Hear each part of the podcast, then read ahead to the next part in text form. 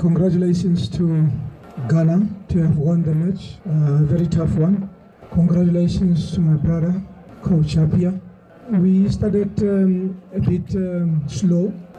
Towards the second quarter of the match, we started making combinations and we started enjoying the game, opening up, and they had a very compact defense. Every time we wanted to penetrate through the middle, they were very compact.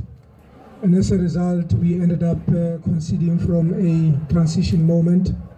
And I think our positioning was not that bad, apart from the ball to be played through the legs of a player. But I think this was a very good match. We are disappointed that we have lost.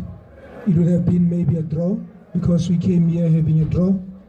But unfortunately for us, unfortunately for Ghana, they had to score the two goals. And if you look at how the two goals were scored, it was more of power and strength, putting pressure on the ball and then getting the second goal.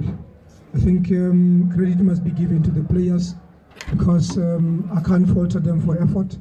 They did all that they had to do, but unfortunately it was not our day.